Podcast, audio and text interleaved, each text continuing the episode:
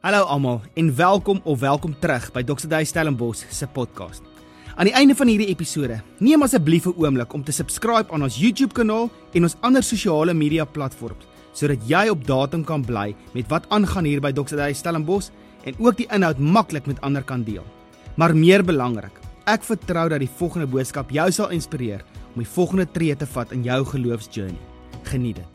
Dan natuurlik sluit ons vandag hierdie reeks af wat ons genoem het The Monday Morning Atheist. 'n 'n 'n reeks wat gefokus is om vir jou die vrae te vra rondom wat is die Here besig om in jou wêreld van funksionering te kom doen. En die rede hoekom ek funksionering gebruik is almal nie almal van ons werk noodwendig korporatief nie. En baie keer as ons dink aan ons werksplek, dan voel ons dit is net 'n korporatiewe omgewing. Dit is waaroor dit gaan. Maar ek praat van jou funksionering. Jy's dalk 'n student. Daar waar jy funksioneer. Jy's dalk 'n um huisvrou, 'n huisman, jy's dalk 'n onderwyser. Jy is maak jy, jy ran 'n besigheid uit jou sitkamer uit. 'n Partykeer voel mens as mens praat oor die werksplek, dit is kwalifiseer jy want ons prentjie is besigheidswêreld korporatief. Ek praat met jou oor jou funksionering, maar die Here Here wil deur jou funksionering 'n impak kom maak waar jy in die eerste plek groei in jou geloof om hom te vertrou vir die amper die onmoontlike, maar ook om verder vir hom te vertrou dat hy deur jou lewe steeds 'n impak sal kom maak in ons samelewing. Natuurlik wil die Here deur jou lewe werk um, om sy koninkryk te kom vestig. En daarom het ons die laaste paar weke so 'n bietjie gaan kyk. So as jy nie die laaste paar weke saam met ons getrek het nie, wil ek jou nooi om na daai video's te ook te gaan kyk om so 'n bietjie net saam die journey saam met ons te stap oor dit wat die Here in en deur jou lewe wil kom doen. Maar die groot ding wat ons mee wil afsluit vandag is die hele vraag van is my werk um is dit besig om 'n verskil te maak? Maak is my werk vir die Here belangrik? Wat interessant is, is baie keer is daar die persepsie dat die Here nie noodwendig opgewonde is oor die besigheidswêreld en so aan en ek dink tot 'n groot mate het ons begin om daai persepsie aan te spreek in die laaste paar weke. Daar's 'n ou teologie gewees wat Jesus wat gesê het Jesus het die besigheidsmanne wat handel gedryf het in die tempel, hulle uitgejaag om te sweep. Hy het mense uit die besigheidswêreld ingetrek in voltydse bediening in. So dit is eintlik waar die geestelikheid gebeur.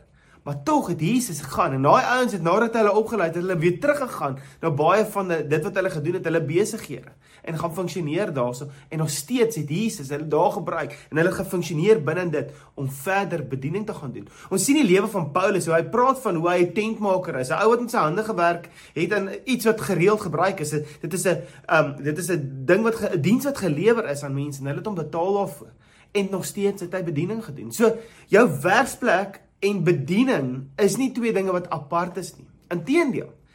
Um as mens so 'n bietjie gaan oplees oor die um lewe van Jesus en die historiese konteks waarin hy geleef het, is daar die vermoede dat Jesus um sy pa Josef, sy aardse pa Josef op 'n baie vroeë ouderdom is hy oorlede en dat Jesus al vroeg in die besigheid van om 'n skrynwerker te wees, iemand te wees wat met sy hande 'n uh, 'n uh, vakman uh, met hout is, tafels, stoele gemaak het.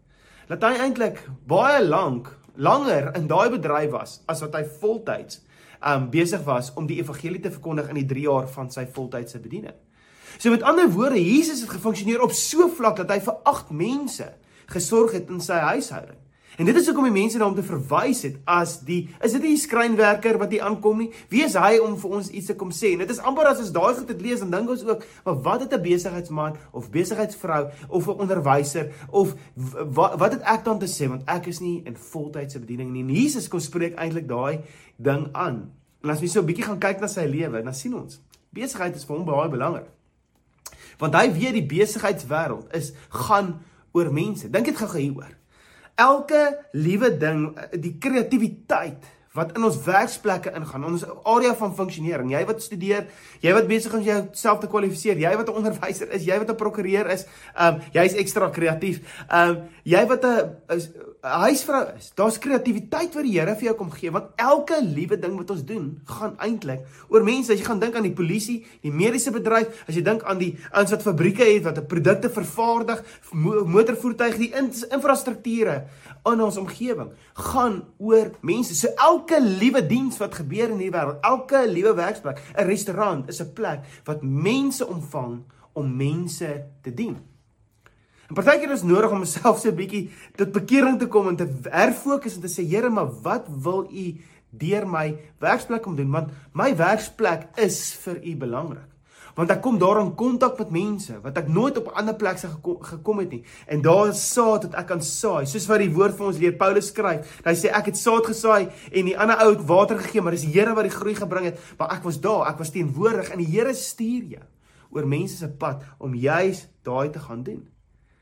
In Kolossense 3 vers 23 en ek lees uit die Engelse vertaling vir jou. Hy sê die volgende: Whatever you do, work at it with all your heart as working for the Lord, not for human masters, since you know that you will receive an inheritance from the Lord as a reward. It is the Lord Jesus Christ you are serving. En daar as ons daai lees en ons besef hoor jy maar my Here, U wil my perspektief kom bring op 'n plek waar ek besig is om nie net 'n werk te doen korporatief of te funksioneer om dinge gedoen te kry nie. Alles wat ek doen, gaan vir u. En binne dit is daar soveel vry want dit sê eintlik Here, ek plaas u eerste in dit wat ek mee besig is om te doen. So wat wanneer ek en jy mense dien, waar ons funksioneer, waar, waar ook al dit is. Kom roep die Nuwe Testament vir ons. Hy's besig om hier vir ons te sê, hoor binne in die lering wat Jesus vir ons gegee het. Sê dit, hoor jy, ons begin heel eers, alles wat ek doen, doen ek tot eer en verheerliking van God. Maar hier's 'n ander ding wat gebeur. Wanneer ek en jy werk en ons vra die vraag, Here, maak my werk saak vir U. Dan sê ek vir jou 100% ja, want die Here roep ons tot 'n lewe van um, om werk te doen in excellence, as ek daai Engelse woord kan gebruik. Dit beskryf dit so mooi, ons verstaan dit. Not perfection, but excellence. Want Jesus kom sê hierdie woorde vir ons. Hy sê hieraan sal julle geken word as my disippels, deur die liefde wat julle het vir mekaar. Maar daai mekaar het 'n implikasie op die mense met wie ek en jy elke liewe dag te doen het.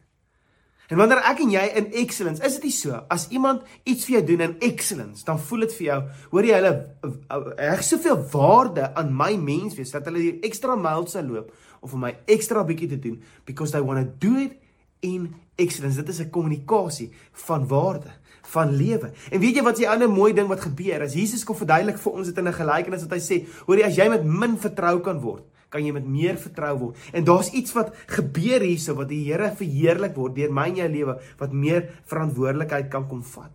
En hier's nog 'n ding. Daar is verseker die die die vervulling en die vrede wat jy gaan beleef wanneer ek en jy in hierdie vryheid beweeg dat alles wat jy mee besig is, doen jy vir God.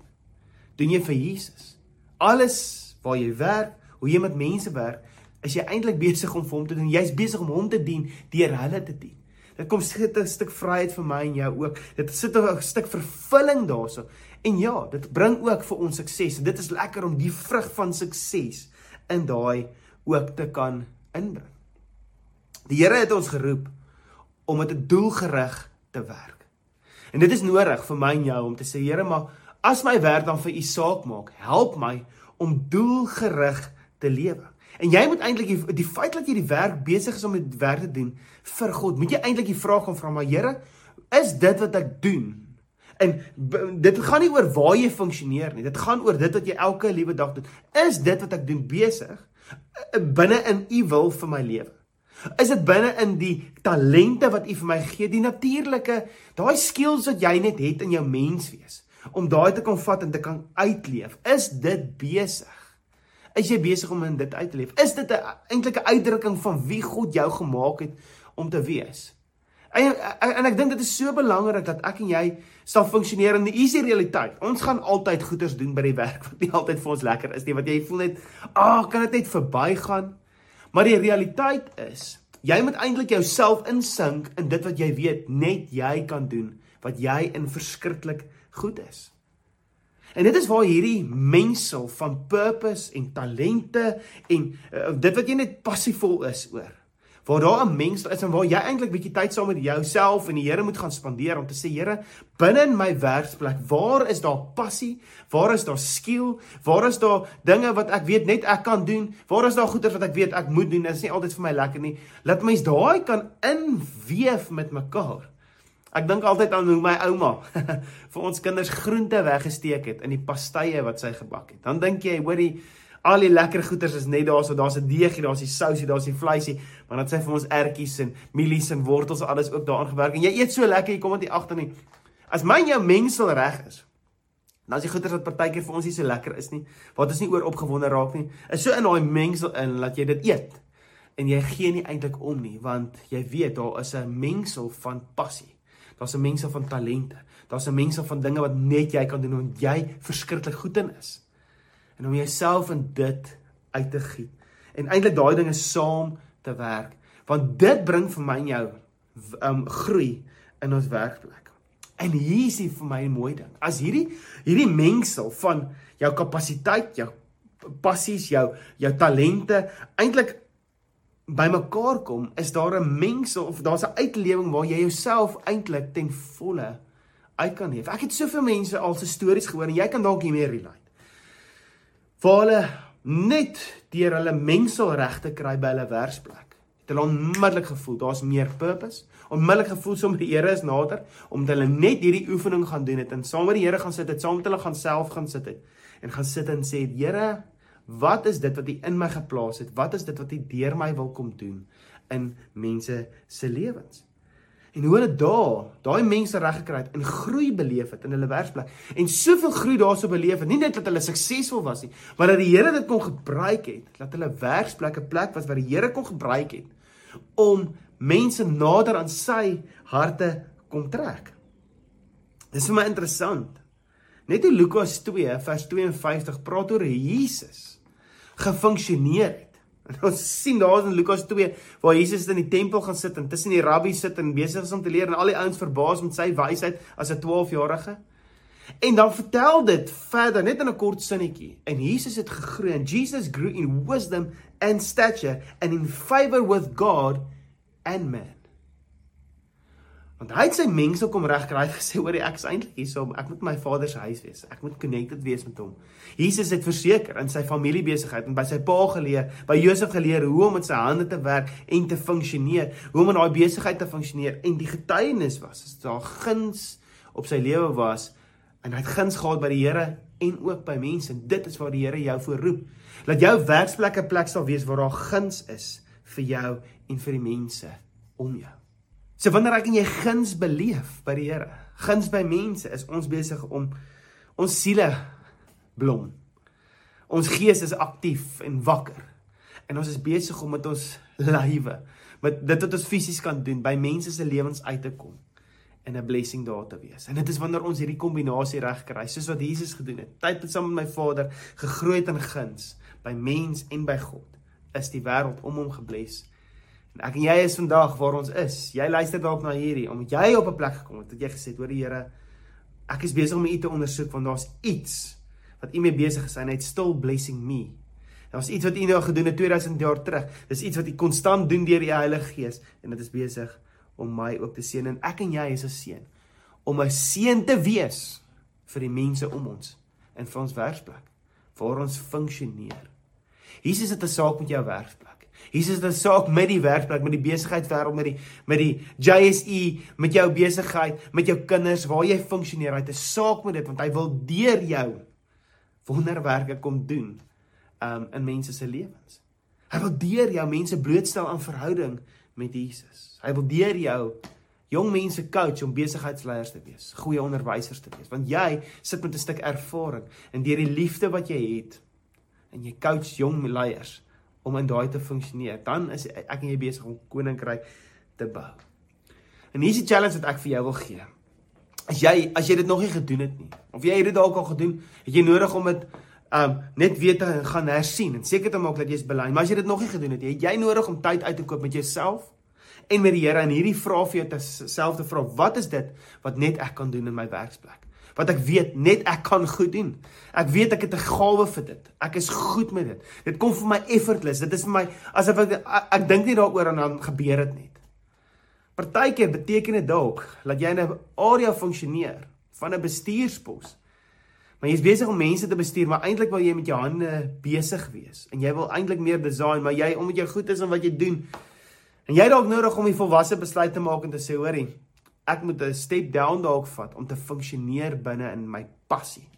Binne dit wat ek weet ek verskriklik goed is, want dit gaan goed wees vir my en ook vir die besigheid vir vir wie ek werk. En ek wil jou challenge met dit. Jy moet saam met die tyd saam met die Here gaan sit en met jouself gaan vra, wat is dit wat uit ek kan goed doen? Waar is ek passievol? En hoe is ek besig om my mix, my flavours reg te kry by my werksplek? Dat my werksplek nie net 'n plek van funksionering is nie, maar dat dit 'n plek sal wees van seën. Saam met dit wil ek jou eintlik 'n volgende challenge gee. Is jy nodig om ek dink soveel as wat jy kan le lees rondom boeke van God in jou werksplek, God in die besigheidswêreld, God wat deur jou funksioneer, God in jou werksplek om daar te gaan connect by die Here en met boeke te lees van ouens, manne en vroue soos jy wat klaar die pad gestap het, klaar 'n stuk openbaring het en daai wysheid is dalk juis net daar om jou verder. Ek wil jou aanmoedig. Jy moet een of twee boeke 'n jaar lees wat jou net gaan inspireer om te anders te funksioneer in jou werksplek. Ek wil jou uitdaag om vir jou 'n journal te kry. Nou ek weet dit klink dalk so 'n bietjie old school, maar om 'n boekie te kry waar jy besig is om jou gebede en jou journey met die Here neer te skryf en vir hom te sê Here, dit is waar ek is. Dis hoe ek voel. Dis wat het nou gebeur het en sodat jy kan trek hou van die Here se goedheid en sy guns in jou lewe. En ek vertrou ook soos wat jy bid. En dis die derde ding wat ek jou wil challenge. Is om te bid vir jou werksplek. Bid vir die mense saam met wie jy werk. Bid vir jouself waar jy werk. Wat interessant is, baie keer is ons die antwoord op ons eie gebed. En weet jy wat gebeur meeste van die tyd wanneer ek en jy bid vir ander mense? Is dit baie keer ek en jy wat eerste verander voordat hulle verander. En wanneer ons verander, dan werk ons anderste met mense en ewe skielik die spanning wat daar was is nie meer daar nie. Want jy's nie daar om jouself te verdedig nie. Jy's nie daar, jy's daar met 'n hart want die Here het vir jou hart kom gee vir daai omgewing vir daai mense. So ek wil jou challenge, lees, spandeer tyd saam met die Here om uit te figure wat is jou jou mix van talente, passies wat net jy kan doen en natuurlik met al die goeders wat ons nie altyd wil doen nie, wat maar deel is van die lewe om te journal en te bid vir dit. En ek vertrou die Here dat hy jou jou werksomgewing in 'n nuwe nuwe versnelling sal sit in hoe jy 'n impak het, hoe jy jou wêreld verander en hoe mense Jesus leer ken deur jou verhouding wat jy het met Jesus Christus. Kom ek bid saam met jou vertrou saam met Here vir dit wat hy deur jou lewe wil kom doen. Vader, dankie dat ek nou vir manne, vroue, studente, tieners, huisvroue, huismans, en Vader mense wat by die van die huis af funksioneer en werk. Here, dankie dat U 'n roeping op ons lewens kom sit om 'n blessing te wees vir hierdie wêreld. Vader, ek kom bid dat U vir ons sal kom oopbreek deur die Heilige Gees, dat U vir ons sal leiding gee in hoe ons funksioneer elke liewe dag sodat ons op die einde van die dag soos dit Kolossense 3 vir ons kom sê leer dat ons in alles wat ons doen besig is om eintlik U te dien. Kom wys ons hoe dit lyk. Kom deur die Gees lei ons in wysheid sodat ons sal doen wat U weet waarvoor U ons geroep het en sodat hierdie hierdie Godgeere wat U in ons gebou het na vore kan kom soos wat ons daai ontgin en na vore bring en die wêreld bless met dit wat U in ons geplaas het. Ons eer U daarvoor. Here, laat ons kan funksioneer waar ons funksioneer sodat ons U koninkryk kan bou daar waar ons is. Ons eer U daarvoor in Jesus naam. Amen. Weerens dankie dat jy geluister het. As jy in die Stellenbosch of in die omliggende omgewing bly, sal dit so lekker wees om jou by een van ons Sondagdienste te sien. Vir aanwysings, dienstye en inligting oor ons kinder- en studentebediening, besoek ons by doxedayo.org/stellenbosch. Dis doxedayo.org/stellenbosch.